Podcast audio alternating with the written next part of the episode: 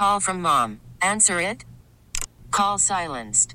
Instacart knows nothing gets between you and the game. That's why they make ordering from your couch easy. Stock up today and get all your groceries for the week delivered in as fast as 30 minutes without missing a minute of the game. You have 47 new voicemails. Download the app to get free delivery on your first three orders while supplies last. Minimum $10 per order. Additional terms apply. Presented by T Mobile, the official wireless partner of Audacy Sports. With an awesome network and great savings, there's never been a better time to join T Mobile. Visit your neighborhood store to make the switch today. This episode is brought to you by Progressive Insurance. Whether you love true crime or comedy, celebrity interviews or news, you call the shots on what's in your podcast queue. And guess what? Now you can call them on your auto insurance too with the Name Your Price tool from Progressive. It works just the way it sounds. You tell Progressive how much you want to pay for car insurance, and they'll show you coverage options that fit your budget. Get your quote today at progressive.com to join the over 28 million drivers who trust Progressive. Progressive Casualty Insurance Company and Affiliates. Price and coverage match limited by state law. Thanks to ESPN's John Keim for joining us on Grant and Danny out here in Ashburn, where we're at the Commanders complex today, live on the fan. I had teased that I wanted to talk about the quarterback that seems to be moving up draft boards as draft analysts are getting more information. It's funny, people often say, well, how are guys becoming more well liked while they're not playing football? And I don't think that's the right way to view it. There certainly is helium with prospects occasionally, mm-hmm. Danny. Yeah, I mean, ha- w- w- individual workouts happen, Totally. sort of a, a revisiting of certain, you know, game film and tape or or They- combine they're stuff. meeting with teams. Yeah. So they're coming to their facilities. They're meeting at the combine, and some they're working out. They're, they're throwing at the combine potentially. They're running, jumping, doing all those things. For some guys, you want to see how tall they are. They check a box for you. Are you a certain weight? Like JJ McCarthy's weight, from a historical standpoint, is pretty low at 202. There's just not a high number of guys that are below 205 pounds that have had great success at quarterback in the NFL. So there's there's certain things that they could do to improve their stock as the offseason goes on.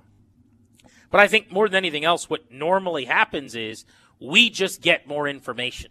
People are talking Yep. to scouts. They're talking to scouting directors. They're talking to GMs and assistants in front offices. And we're finding out, okay, teams like this guy more than we thought they were going to. And the guy that I'm talking about is J.J. McCarthy of Michigan, who barely threw the ball at times last year as they just ran the ball right down teams' throats. He was 10 of 18 for 140 yards, as an example, as they scored almost 40 points and won the national championship against Washington. 10 of 18 in a schemed up 140 yard performance. You know, he actually had a pretty great game against Alabama in the playoff, throwing for three touchdowns and no picks, but it was 17 of 27 for 221. There was a game earlier in the year, I think it was the Penn State game, where he did not throw the ball in the second half. They did not throw a single pass after halftime. They beat Ohio State. He threw just 20 passes, was 16 of 20. I mean, that's kind of how his year went. If you went and saw him at Maryland this year, you're going, you got to be kidding me. That guy was 12 of 23 with a pick, no touchdowns for Michigan. There's no way he's a top 15 pick.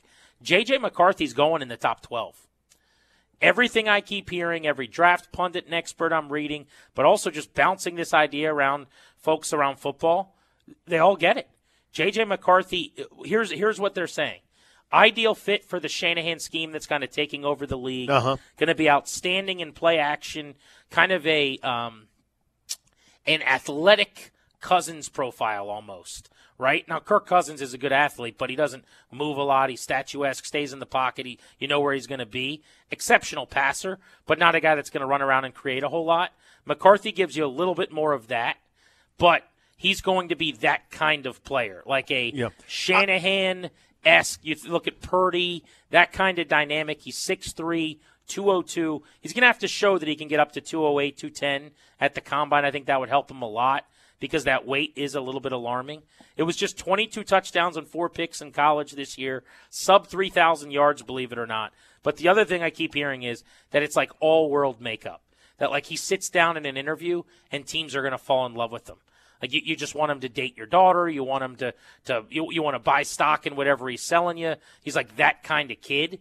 So I, I'm going to bet right here, right now, if you'll take it, or anybody you know listening, you're going to be surprised. But I think he goes in the top ten. I think it's a lock. He goes in the top twelve. So in terms of that that athletic profile a little bit, right? I'm trying to remember the game it was. It was either Alabama, the Washington game, could have been somewhere else, Jeeps. I don't know if you remember this, but he had a really important third down scramble that showed more burst than you thought. I mean, it was it was reminiscent of Purdy uh, in the NFC Championship game where they had to have some of those yards to make it up, and it, you're going, damn, I didn't know he had that gear because you never see him do anything. I, I don't I don't know if you can blame him. It, it, what fault is it that you're part of this dominant, physical, mauling uh, offense and you know one of the better defenses in college football?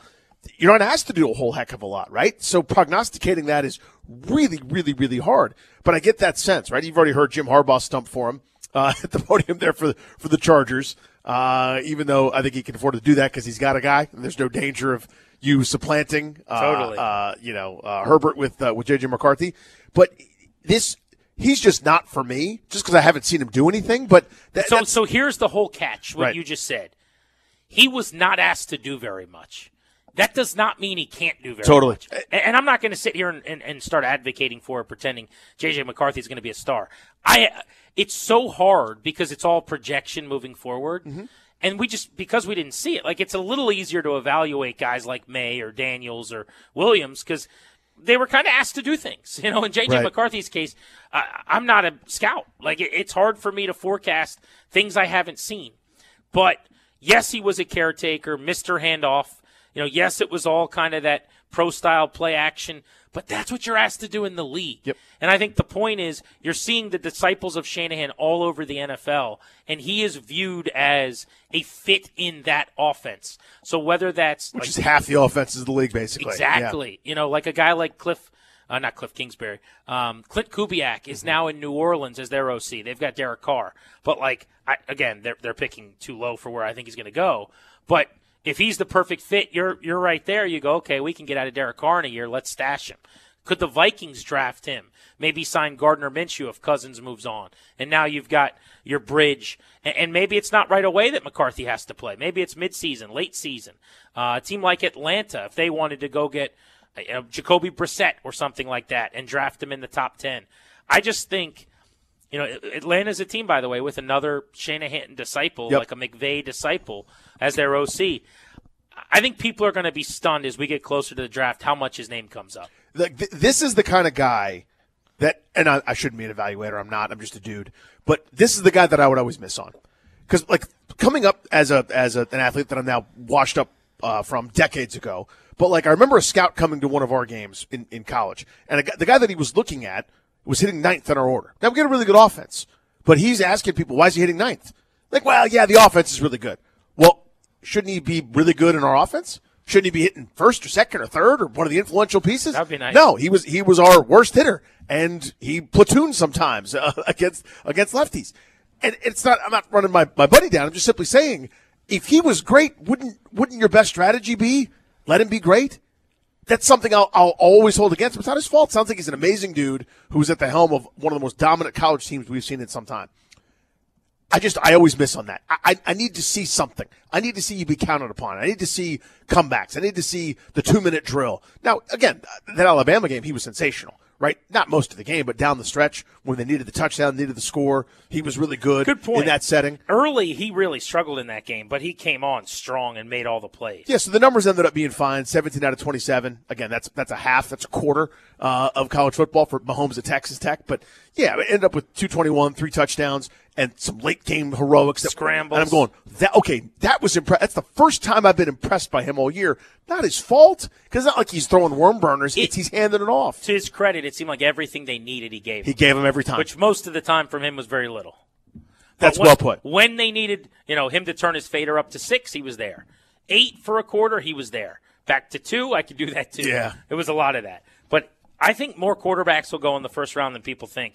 But that to me is the hot noise right now around football and certainly with the plugged-in draft people Mm-hmm. is that J.J. McCarthy of Michigan, quarterback with the Wolverines, will go in the top 12 or so in this draft. Could very well be a top 10 pick. All right, Anthony Lynn. He knows a thing or two about drafting QBs. He was in LA with the Chargers when they took Justin Herbert at number six, was the head coach, with the Chargers, with Herbert early on. He's now here as the run game coordinator of the Commanders. And we asked Anthony Lynn when we caught up with him just a little bit ago how he knew Cliff Kingsbury, how this gig came about. You know, I, I knew Cliff back when uh, he was at Texas Tech. I'd go back and I'd speak to the team from time to time, and I got to know him then.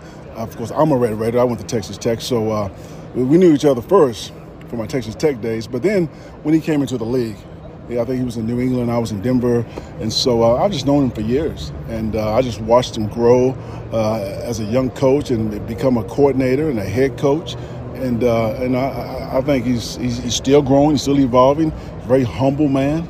Uh, doesn't try to make you think he has all the answers. He's bringing in, you know, experienced people around him to help him with that. And uh, I just I just like what he stands for, and, and it's going to be cool working with him finally. Coach, what are the similarities between you and Cliff? The way you guys see offense, you know, some things that you say, hey, well, these are universal truths. Yeah, we don't know that yet, to be honest with you, because I've been here for a day and a half. and so, you know, and so, uh, but right now, what we want to do is we want to get all the right pieces on campus, and once we get players here on campus that that we know are going to be here, then we're going to start talking about scheme and how we're going to employ that scheme.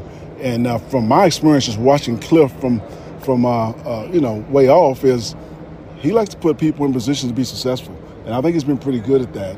And uh, that's definitely part of my philosophy. Just curious to get your reaction. One of the reasons I think you know, a lot of us have been excited about you coming is it seems like maybe you can provide a little balance to him in terms of the run game. Now he says, and, and I think it's fair. If you look at the numbers, he ran the ball plenty with Arizona as well, mm-hmm. and he says what he did in the league doesn't really necessarily resemble the air raid.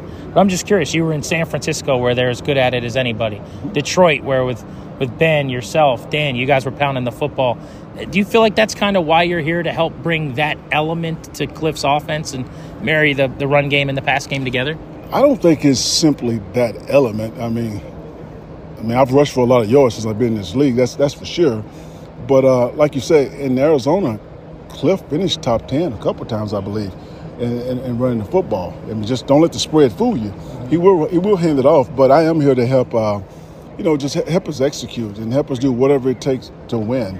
And yes, I'm run game coordinator, but I also will be looking at uh, everything, you know, with Cliff. And so uh, I'm just here to help him any way I can, to be honest with you. How do you get to a point, and maybe it already is that way because you guys are tight from your, as you said, being from the same college, where maybe couple games go by and you, you just want to say, hey, what about this? You know, I was a head coach, I was a coordinator, I can help you in this regard, or is this something we should try?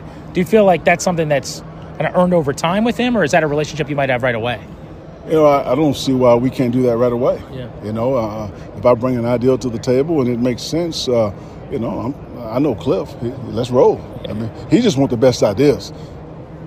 Anthony Lynn with us here on Grant and Danny. You mentioned, Coach, getting the right pieces. Obviously, no names yet. Draft ha- hasn't happened. What are you looking for, though, in general, in terms of, of a football player that would make sense for you guys and your offense? Well, I mean, like we're evaluating the guys that we have on campus right now. We know we have some good pieces on campus right now, but you know, you can always have more. And uh, you know, in that backfield, I, I, love versatility.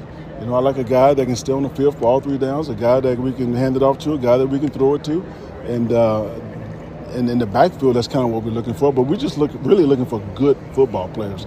And I think what the best thing coaches can do is when you get the best players on campus, you get them on campus and you figure out how to use them. You know, I, am not one of these guys that say this is my system, this is what I'm going to do. Is I'm not that cookie cutter. Just give me the best players and I'll figure out how to use them. How far uh, along are you in the kind of film process with this group? I'm just curious your thoughts on, on Brian Robinson, who's been successful here, and then Chris Rodriguez, who had a strong rookie year. I'm probably about four hours.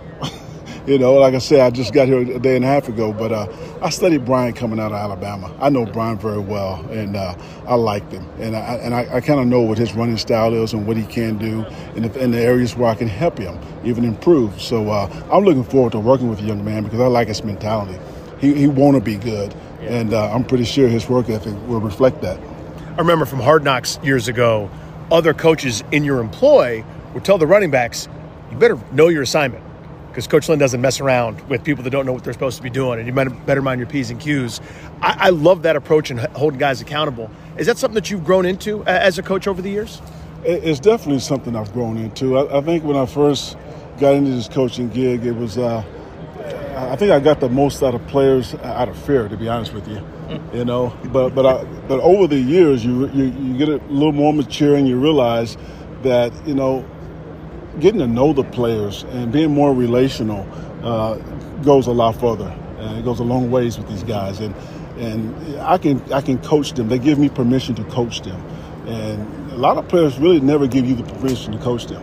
You know, but when they know you and they trust you, you can coach the hell out of them. If they don't know you, then everything you say is an attack. You know, but if they know me, it's a challenge. And so I think the first thing you got to do is re- relate to these guys and get to know them, because they don't know, they don't care what you know until they know that you care. And so uh, that's what I'm looking forward to is just calling, getting on the phone, calling these guys, taking them to dinner, taking them to lunch here in the next couple weeks or so, and just uh, just kind of get to know them that way. Anthony Lynn's the run game coordinator with the Commanders. What do you make of the philosophies now? It seems like about not drafting running backs really high. Uh, Jahmyr Gibbs kind of punched a hole in that, I guess, but or not paying running backs the same. Like how the league seems to be trending because you can just find them anywhere. You know, I, I'm not responsible for all these trends and how they go about who they're going to pay and when they're going to pay them and what century they're going to do it in. You know, but uh, it's it's crazy to think that uh, you can devalue the running back position. You know, you're not going to win a championship without a running game, and we all know that. And and if you can't run the ball, you're in trouble. And when you can run the ball, there's really nothing that you can't do because everything ties to the running game. So uh, you got to have a running scheme. You got to have running backs. They are just as important as anybody on the damn roster. Uh, why they're not getting value the way they used to, um, you know, maybe because we've moved more to spread and the numbers are not as big as they used to be because the game has changed a little bit, you know. Uh, uh, you can thank Mike Leach for that, you know, when he Texas Tech came out of nowhere, uh, number two in the country because he went to spread and he was beating powerhouse teams, you know. And so uh, uh, what Mike did was he changed uh, carries to touches. And I don't think people take that into account. It's not about carries and yards. It's about touches. What is that player doing with the touches that he gets? Whether I throw it to him or whether I hand it to him. You know, Christian McCaffrey, uh, I think he's a, a leader in, in, that category. You know, you don't have to hand it to him 35 times a game like we used to with Terrell Davis. Give it to him 15 times and throw it to him six or seven more times. And let's see what happens. You know, you get the same production. 30 touches for 160 in the Super Bowl. Thanks, Coach. We appreciate it. No, thank you. Anthony Lynn here on Grant and Danny. That was some forethinking thought there late from Love Lynn, that convo, yeah. Who's kind of viewed more as an old school run game guy, but talking touches instead of carries. That's the old. If I'm throwing it to Christian McCaffrey and he's catching it every time because it's in the backfield and it's high percentage, what's the difference between that and a handoff? I just want weapons. Get him the football. Get the ball into playmaker's hands. I loved his answer about accountability being a, a lack of a better phrase, being a hard ass the players have to give you permission to coach them. What a, what a philosophy! Yeah, that was good. I thought that was just outstanding. He right? was impressive. Really impressive. You you could see how a guy could be a head coach. You know, Yeah. like that that level of discipline, but understanding you can't just yell at a guy without earning his trust first. I thought that was a great answer. I also got to ask him after the conversation. I didn't have the guts to do it during. We Because thought about it. Here's what happened. Yeah. I thought he wasn't going to remember this at all, and he'd be like, "What are you talking about?" And it would just be weird. But it, not only did he remember it, it, it was great. But I asked him because I mentioned this when he got hired. He grills with paper towels. So instead of like brushes, he puts paper towels like on. I don't know if it would be sticks or exactly what it was. But basically, he bastes his meat, his chicken or whatever, like with paper towels that he dips in sauces. Mm-hmm. And I brought that up to him, and he talked about how much cheaper it is than like buying nice brushes and stuff. And he's like, "That's the way to do it. That's what my grandpa taught me." He remembered it well. He, he claimed it, and he had an answer. and he had an answer. He told me why he, because my wife, when he got hired, she anytime he's over on TV, she goes, "That's the guy who who grills with paper towels," and I'm like, "Yeah, that's that's him. That's paper Anthony towel guy. Lynn." So he's here now. Paper towel guy is here in DC. Maybe they'll sweep the NFC East for a wet paper towel, bringing together the Anthony Lynn theme want. and the Grant and Danny Uh-huh. version of a sweep. Anthony Rendon does not care that much about baseball. That is the accusation. I want to get into that as we continue on the fan. The OV chase is back on. And at 6 o'clock this evening, one of the most stunning, frankly, awe-inspiring. Yep. Friend requests in the history of the world. Jaw dropped. Agape is a word that comes to mind. Yep. You're listening to the fan.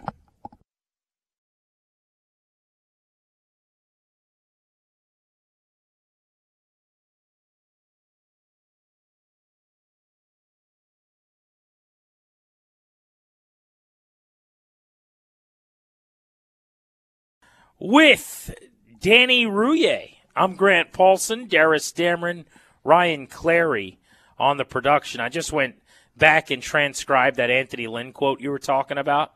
It's really, really good. He said, When I first got into this coaching gig, I got the most out of players out of fear. But over the years, you get a little more mature and realize getting to know the players, being more relational, goes a long ways with these guys. Then he said, I can coach them. They give me permission to coach them. A lot of players really never give you permission to coach them. When they know you and they trust you, you can coach the hell out of them. If they don't know you, then everything they say is an attack. But if they know me, it's a challenge. The first thing you have to do is relate to these guys and get to know them. They don't care what you know until they know that you care really powerful. I love that. I love that. I, that honestly kind of blew me away. I mean, this is somebody that I mean, you remember that Hard Knocks. I mean, everybody that watched it, and for those that didn't, this is a this is an austere, intimidating, no nonsense presence. Where if he tells you that the timing is one two point five and then you make your turn, that's you better do that. It's not two point four, it's not two point seven. You do it when you're told to do it, right? You, this this is your footwork on this pass pro play. This is what you have to do here. Coach doesn't like it when if you had you have your um uh your gloves inside your helmet. Remember, the guys would do that when they carry their helmets to the field. They, they wrap their receiver gloves around that. He doesn't like that. So you don't do that that was who he was at that point, right? And that's fine. There's a Bill Parcells ruled through intimidation and fear and an iron fist for his whole career was pretty damn successful. A million ways to skin a cat, but that evolution and hearing him talk about Mike Leach and touches and things that's that was pretty profound as far as I'm concerned. I was pretty impressed. How about man. this? Uh, Anthony Lynn on Grant and Danny just a few minutes ago. The best thing coaches can do is get the best players on campus. You get them on campus, then you figure out how to use them. I'm not one of these guys who says, This is my system. This is what I'm going to do. I'm not that cookie cutter. Give me the best players, then I'll figure out how to use them. So don't expect him necessarily to have the same exact run scheme as he had in Detroit or in San Francisco. What's Brian Robinson good at? What's he bad at? Let's draw things up around that. Uh, but that was a great conversation. If you missed any of it, you can grab the podcast at thefandc.com. Uh, we have had some good conversations over the years with Anthony Rendon. Also, some awkward ones, and some where he was pretty clearly not interested in talking to us. Uh, he's just a, a, interesting cat. He's a yeah. different kind of guy. But the part of his charm, if I can say that, I never really found it that charming or lovable. But part of the bit with Anthony Rendon over the years when he was with the Nationals was that his teammates routinely talked about how little he enjoyed baseball. How for him, he just happened to be great at baseball, but this was a job. And he's been the same guy since day one, forever and yeah. ever and ever. He, he hasn't changed. He, he talks about how he does this because he makes good money and he has other interests and it's not even his favorite sport. He doesn't watch baseball and doesn't care about baseball. These are things he's been saying for years and years and years. Mm-hmm. But it's coming to a head a little bit right now. Yeah, when when when you're good and an MVP candidate or, you know, starring for a 95 win team or winning a World Series, it's charming. when you played, you know, 41 games and are hitting your body weight, it doesn't come off real good. Here's the problem is he never plays. He's not yeah. available. He's hurt all the time. And so when you come out and talk about baseball not being a big priority for you and you're making a $245 million fully guaranteed contract, yeah. fans who don't know you as the 2019 World Series dominant player for Washington, the guy that helped carry them throughout the playoffs. You're just the guy who's been a disaster of a contract. You're just the guy who's been a huge disappointment, who's underperformed, who's rarely available. And now you're saying into a microphone publicly, baseball's not that important to me. It's just not great from an optics standpoint. Gosh. But this was Rendon with the LA media at spring training this week. Is it still a top priority for you? It's never been a top priority for me. This is a job. So I do this to make a living. uh, my faith, my family come first before this job. So if those things come before it, I'm leaving. Is it a priority? Oh, it's a priority for sure. This is my job. I'm here, aren't I? Do you want to be here? I don't want to talk to you guys at seven in the morning or whatever time it is. So you, I mean, do you want? I mean, do you want to like be here playing baseball? I have answered your question. So why do you keep picking at it? Oh, yeah, you technically answered it. Thank you. He has been consistent on this. Yeah. Every step of the way. Some of the Angels media that are hearing some of these things for the first time, I guess, are, are taken aback just like we were to an extent at one point in time. Like when my quarterback says this, I'm going to take issue with it for the record. when Anthony Rendon or, or uh, you know traditional player at a different position or you know there's no real comp I don't think in baseball to the quarterback. Maybe a starting pitcher or something like that. But this guy was born with an innate ability to barrel baseballs. He was born with a 99.9th percentile ability with quick wrists that are lightning fast mm-hmm. and, and hands that are sent from the heavens to strike a baseball. I don't know. He might be the hardest worker in the world. I'm not really sure. I wasn't privy to, to being around him in the clubhouse. What I, in terms of the, the workouts, we Yep. just saw him from a media standpoint. Never really enjoyed the media element. That's not fun for him. You kind of heard that there. Uh, he's uh, at times really annoyed and frustrated. We saw him like slap at a fan. Remember last year, Yeah. he had to come out and apologize. He is a I'm just here because I can make a lot of money doing this thing guy. And there are people, by the way, that are clocking in and working at a gas station or at a restaurant or maybe in radio that feel the same way about their job, where they're going, I'm here for a paycheck. And that is Anthony Rendon's basic thought on baseball. But the one thing I will say in his defense, while I'm readily admitting that it does not look good when you're underperforming, making a ton of money, constantly hurt, and it obviously creates the, the question as to how hard are you trying to get back, how hard are you trying to, to be healthy and to keep yourself from getting injured. I, I get how that can be led to by these comments. He has been this guy the whole time. When he was an all star, when he was leading the Nats in 19, when he was crushing the Astros in the World Series, he would leave the field, go talk to his wife and his kids, turn on a movie or watch the NBA, and not think about baseball again until he got to the park. He has said the exact same thing since his rookie year. and, and it, you know, it, reminds me. It's different, obviously, but it reminds me of Manny Ramirez or, or you know, a million other guys where it's charming, where you can sort of shake your head and go, "How do you? You don't love baseball, and you just hit 319 with 34 homers and 126 RBIs and 44 doubles, leading baseball for a World Series champion." And it's just something that you do, right? The things that come first are family and friends and, and your faith and being able to live your life, and it's a vehicle, right? If I was great at who knows what, at architecture, and could make all the money in the world, but I, I didn't love it. I loved this, or I loved you know coaching kids or something like that. It would be a vehicle for me to do that. But it's hard for us as fans and consumers of sports when somebody gets to play a kids game and they make more money than we'll all see in our entire lives to hear someone say they don't give a damn about it. it it's a processing thing that we that we short circuit when we hear it. which I think can be true, and so can. I'm not. I'm not belittling the fans, but mm-hmm. like tough. Eh, You know, get what I'm Totally, saying? of course Like, I do. And I don't mean it in that way, but my point is like, yes, it is a reality that for me, as a fan of baseball, knowing this guy makes 245 million dollars for a contract he is not going to get close to living up to, Right. that like this thing's not that important to him. Like that's annoying. But there, there is a, there are radio people like that make hundreds of millions of dollars who don't put in work. Yeah. You know what I'm saying? Like they're, they're the high, I don't know who they are now, but when, when satellite radio or something hires some person and makes the whole thing about them, and it's like, are, are they putting in the same hours they once did? Like, I don't know. But I guess for me, uh, I just hope people understand he's not now not caring because of injuries or because, oh, I got paid. So th- that's kind of how Angels fans, I think, are taking it as, oh my goodness, this guy got his money. Baseball's not important to him anymore. And it's like, no, no, no, no, no, no, no. This is what we were dealing with. And I never found it cute, by the way. Like everyone's like, oh, Tony, two bags. He likes basketball better than baseball. Like it was this, such a fun, like prideful thing among his teammates about how little he cares about baseball. And it's like, that was never for me, by the way. Nor was his general interactions with the media for the most part. But damn, I loved him as a player. Sure. Unbelievable talent.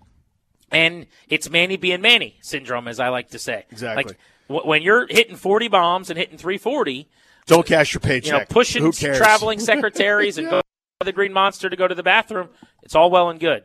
But when you're hitting 206, all of a sudden things become issues for people. Yeah, it becomes aggravating. I mean, I always felt like you know we got along as well as as anybody was going to get along with him in terms of the media, right? But because we Yeah, weren't we will grinding every was. day. I, I'm He not acting like he was not bad to us, but he was begrudgingly like, "I'm just here so I don't get fined." Guy. Yeah. He was never like he did a couple nice things for us when we went over to the Nats Youth Academy and he Yep. sat down with us. I remember it was pulling teeth to try to get him to talk for three minutes at, at like the, the World training, Series or World whatever Series stuff, yeah. And, and he doesn't owe me anything, but like it, it, the whole time he's you're, he's clearly doing you a favor as he's like, I don't know, I you know, it's just Just like want to win, want to play. he, he, do- he's doesn't want to do it, and he doesn't have to want to do it.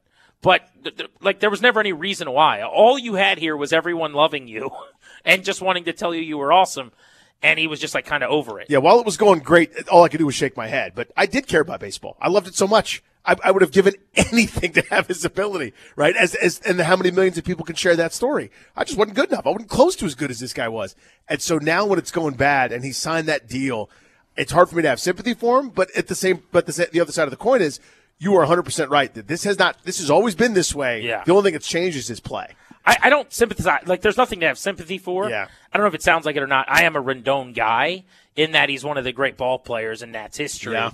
and he brought the 2019 season. He was as instrumental, probably as anybody, in doing that. Grant and Danny on the fan, taking you up to 6:30 this evening.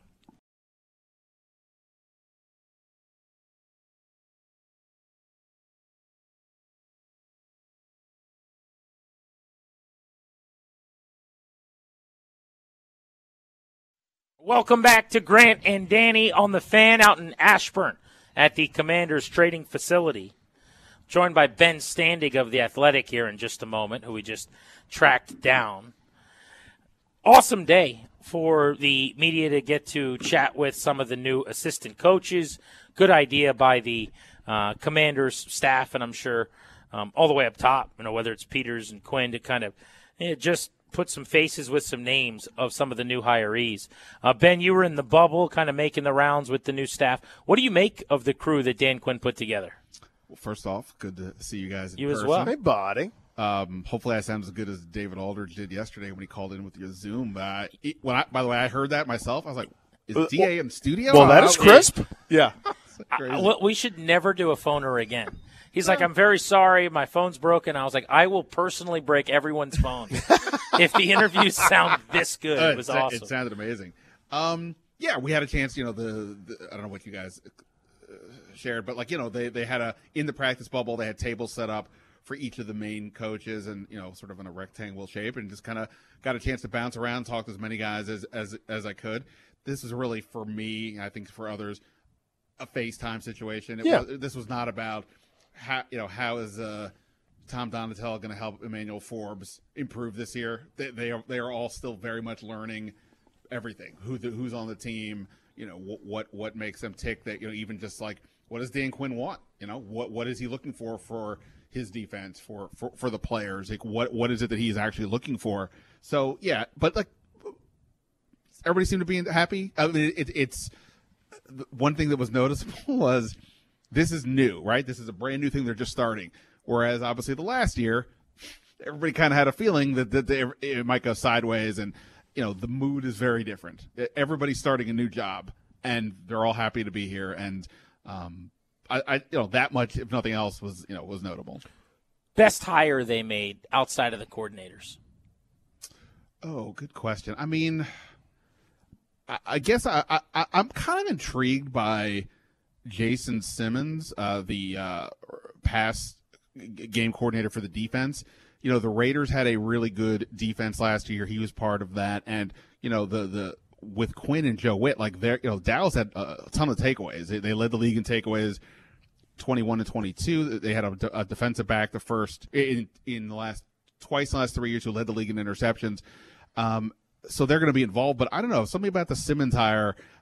He and Whitt work together in Green Bay. There's some familiarity, and so if they think he could help them, because I just think like the secondary, I feel like that's the spot where this team can grow the most with what is already here because you have Forbes and Quan Martin and Darrick Forrest was hurt most of last year, and Percy Butler and Benjamin St-Juste, and we'll see what else they do. I feel like there that's where there's more to go. So I'm intrigued by the idea that they have these coaches, and if they think that Simmons can help in that regard, then you know that that, that intrigues me. Ben, there's some guys that we know from kind of around the league. Tavita Pritchard's been here, but Ken Norton has experience at a high level, and uh, you know Anthony Lynn certainly we saw in Hard Knocks, and we have some experience there. Give me a guy that, that stood out to you just now in your conversations. We only got a chance to talk to a few guys before we had to kind of sneak back here and do this little radio show thing. Uh, but you had more time over there. Who stood out to you? You went, okay, that was impressive. I'm going to file that away. Well, obviously, you guys heard the Joe Whitt press conference, and you know, you I think you tweeted like you're ready to run through a wall. Dude's yeah, awesome. he cut a promo. Uh, a- Anthony Lynn had some of that vibe. I mean, obviously, it was a different setup, but like, you know, he's been around. He's been a head coach. He's done this thing for a while. He's not afraid to like. He's not worried what we all think. He's just going to be who he is, and he's clearly a guy that's got a lot of those, uh, a lot of energy, a lot of motivation vibes, and uh, look, he's had to, you know he's had to be the guy in front of the room. He's had to be the one to motivate, and he was just on a team that went to the Super Bowl. So clearly, there's a lot there. How it all works is what I'm intrigued by. How does how does the you know his him as a run game coordinator? How does that fit with what Kliff Kingsbury's doing, what Brian Johnson's doing, etc. Um, but in terms of the energy, I th- that definitely stood out. I would also say you know Tavita Pritchard's back when he when it was announced that you know he he impressed them in their interview to stay i thought you know what that's so obvious he was so good when we spoke to him last year and look he's a former quarterback who went to stanford like that it's a smart guy at a position that you have to talk right? Like you you have you have to communicate not just with your teammates but with media or whatever at a pac 10 pac 12 school. So he is very good. I mean you guys public wise don't get to hear him much, or, unless the ones or so times he comes in with uh with us in the media room. But he he's a really really good communicator, and look, obviously they they wanted him to stay. Yeah, that was the first time I chatted with him today, and I came away very impressed. You understand why a guy like that can be held over. Uh, less than a minute left. Ben Standig of the Athletic. I just want to get your take on, and we'll talk about this a hundred more times, a bunch of different ways. If you had to guess right now, do you think it's more likely that they trade up, trade back? Obviously, staying put is most likely. But of those two, trade up, trade back, where would you go? I'm afraid to say trade up. You'll turn a whole segment into it. Uh, hey, you, should, you said it only happened said. this week. you said what you said. Um, you said they should consider trading. They up. should trade everything and everyone to trade yes. up. I think you said trade the farm. Uh, you painted your fingernails Caleb Williams letters just so that you can. Well, uh, just to be clear, the audience, is. I am literally wearing a USC hat today. Oh wow! Which is not intentional. It has nothing. Are you a USC mark? Um, because like I was a Maryland fan growing up, but obviously Maryland was never a big deal. So USC was sort of the national team. I didn't know Plus, that. Wow. And, and, I really do like like if if the Commanders, this is not burgundy gold, it's cardinal and gold. I think I like this color. And when I was just out in LA this year, I I, I bought the hat. Hold on, whose signatures under that cap? Does that say Caleb Williams? That's the C. Is it signed by? Yeah. And wait, is that Kliff Kingsbury? Oh my God! Look, flip that hat over. Did you see there was a Ch- Caleb Williams trading card inside That's so that hat? crazy. That's embarrassing. Wow, sewed in. um, I, I would if you made me pick one of those, I would trade down. I just think that like the haul that they could get, if they could get the RG three trade, you know, uh, swap the first, two more first, and then a second, and whatever else. Boy, I, I think that could be really interesting for where they are. I mean, then what do you do at quarterback? Well, I get that, but like you know, let's say they trade to Atlanta at eight. Is it possible that one of these quarterbacks is even there, or I don't know where they're at on JJ McCarthy, but some people like him. It's a this was one of the things that Ron Rivera would say a lot that I believe, but I didn't believe it in the context necessarily of what they were going to do here. And that be is, where your feet are. that is, you can build the the roster and fit the quarterback in later. So if you don't love Drake Maye Daniels, I, I don't think it's the bad idea.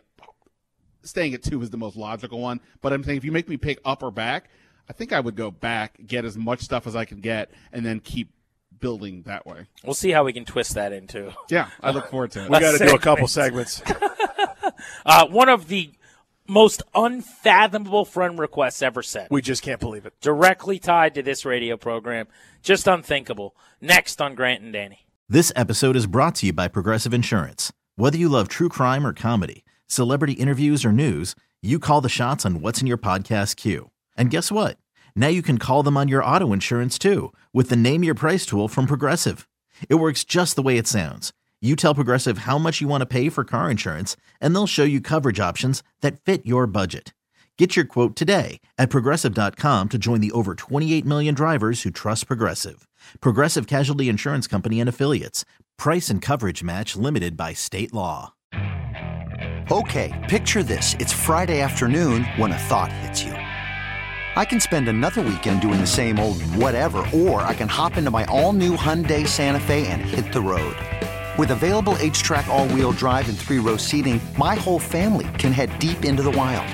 Conquer the weekend in the all-new Hyundai Santa Fe. Visit HyundaiUSA.com or call 562 for more details. Hyundai, there's joy in every journey. T-Mobile has invested billions to light up America's largest 5G network from big cities to small towns, including right here in yours. And great coverage is just the beginning. Right now, families and small businesses can save up to 20% versus AT&T and Verizon when they switch. Visit your local T-Mobile store today.